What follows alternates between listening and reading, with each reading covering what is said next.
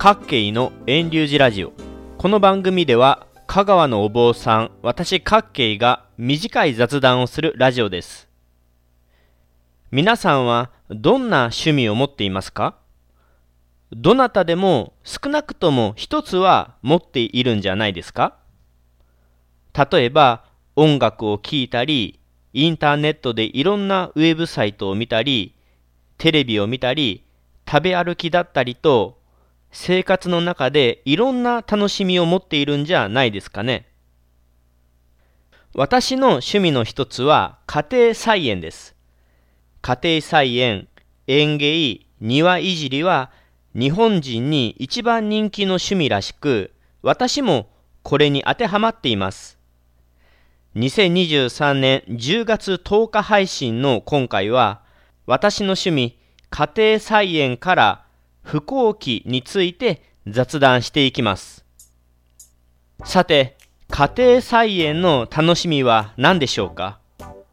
皆さんいろんな楽しみ方があるんでしょうが、私の場合は単に植物を育てるのが好きです。それで私が家庭菜園をしている中でこだわっていることがいくつかあってその中の一つが不幸期と言われる育て方です。簡単に言えば地面を耕さずにお野菜を育てることです。畑を耕さないなんて言われるとなんか変わったことをしているな変人じゃないかと思われるかもしれませんが畑を耕さないのは耕さないなりの理由があって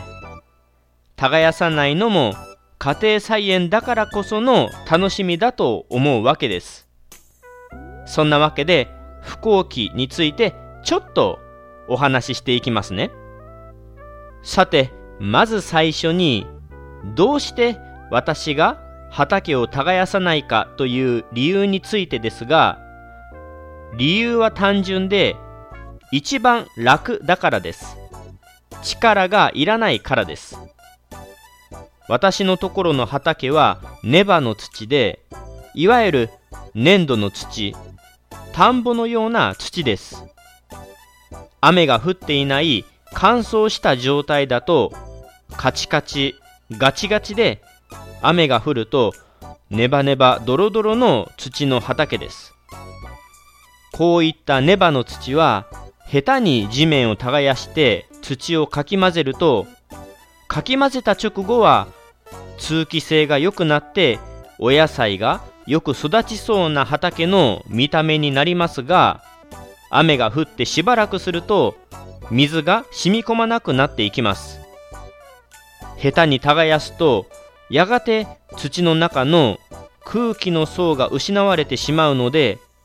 それなら一層耕さない方が理にかなっていると私は思います。実際ネバの土でも自然の状態ならば多少の雨が降っても水は地面に染み込みますし土の表面はドロドロの粘土の状態にならないので雨の日でも畑に入ることができます。私のところの畑の性質を観察するとそんなネバの土だったということに気がついたので今では耕さないのがいいという判断になったわけです。もちろんこれは私なりの考えであって粘土の土であっても耕される方はかなり大勢いることでしょう。そういった場合は空気の層をできるだけ多く作るために頻繁に土をかき混ぜたり堆肥やもみ殻といった有機資材を大量に投入したり、細かく土を砕かないとか、いろんな手間とお金をかけていることだと思います。ただ、私の場合は家庭菜園です。それでいて、私の場合は植物を育てるのが単に好きなだけなので、そんながっつり土地を物理的に改良してお店に出荷するような立派なお野菜を作り上げようと考えてはいません。あんまり手間をかけず自分のところの畑のそのままの状態に合った育て方を考えると耕さないのが楽だし理にかなっていると思ったわけです。家庭菜園なので商売しているわけじゃないのでうまくいかず失敗してもそれが楽しいですし失敗を生かしてまた次のお野菜作りに励むことができるのが魅力ですよね。それと私が家庭菜園をするにあたってこだわっていることがいくつかあって手間をなるべくかけないこととお金をなるべくかけないことがあります。不幸期とはあまり関係ないですが農薬もほぼ使いません。不幸期は自然ではないですが自然の状態に近い育て方だと思います。家庭菜園の魅力はいろいろあるでしょうが少ない労力で新鮮で安全な野菜が食べられるというのも魅力の一つだと思います。手間をかけお薬を使い機械を使ったりするなら極端なことを言えば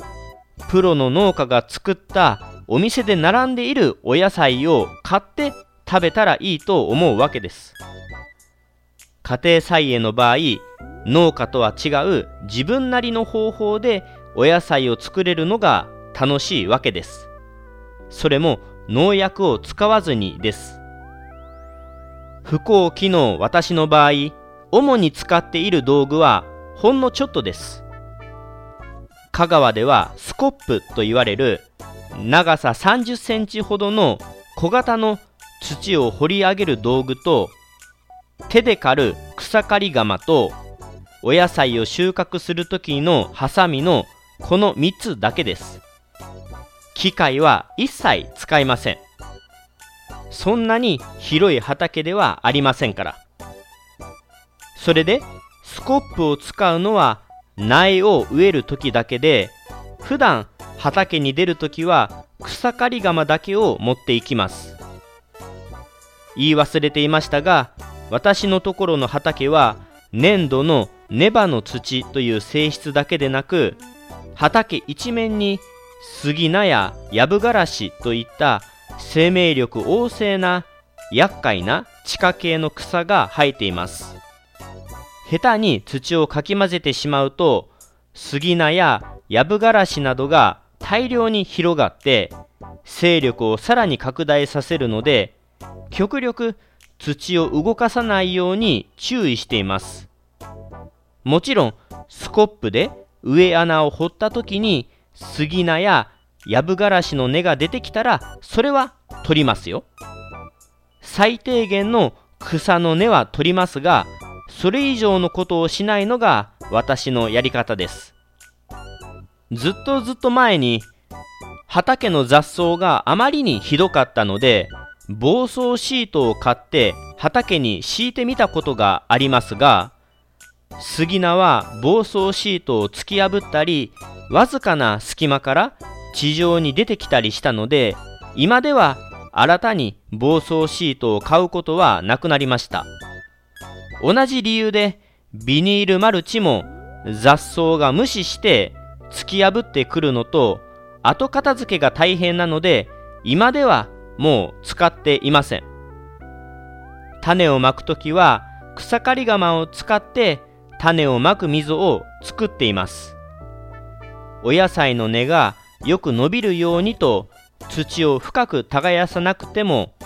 お野菜も植物です。土を耕さなくても根は伸びていくことが分かったので今では私は耕していません。ちなみに皆さんが気になる肝心のお野菜の取れる量ですがおそらく耕した場合よりも取れる量収量は少ないことが多いと思います。理由として根の張り方は自然に任せているので初期の成長が遅いことと地面を耕さないので肥料を地面の中に混ぜ入れることができないからです。ただ家庭菜園趣味の範疇なのでお野菜はほんのちょっとでも取れたら嬉しいですしそもそもお金を全くかけていないので買うよりもずっと元は取れています。今日のお話は私の趣味の話家庭菜園から不幸期について話しました。あまりする人がいないので今日の話をここまで聞いてくれている人は少ないかもしれませんね。私のやっている不幸期についてはまだまだ全然言い足りていないですが最後にもう一つだけお話ししておきますね。今回私が不幸期の話をしているのは皆さんに不幸期を進めたいからではありません。がっつり時間や労力やお金をかけてお野菜を作りたいなら不幸期をやめて園芸資材や農薬を買って世間一般に広まっている耕す野菜作りをした方が間違いないです。ただ私の場合は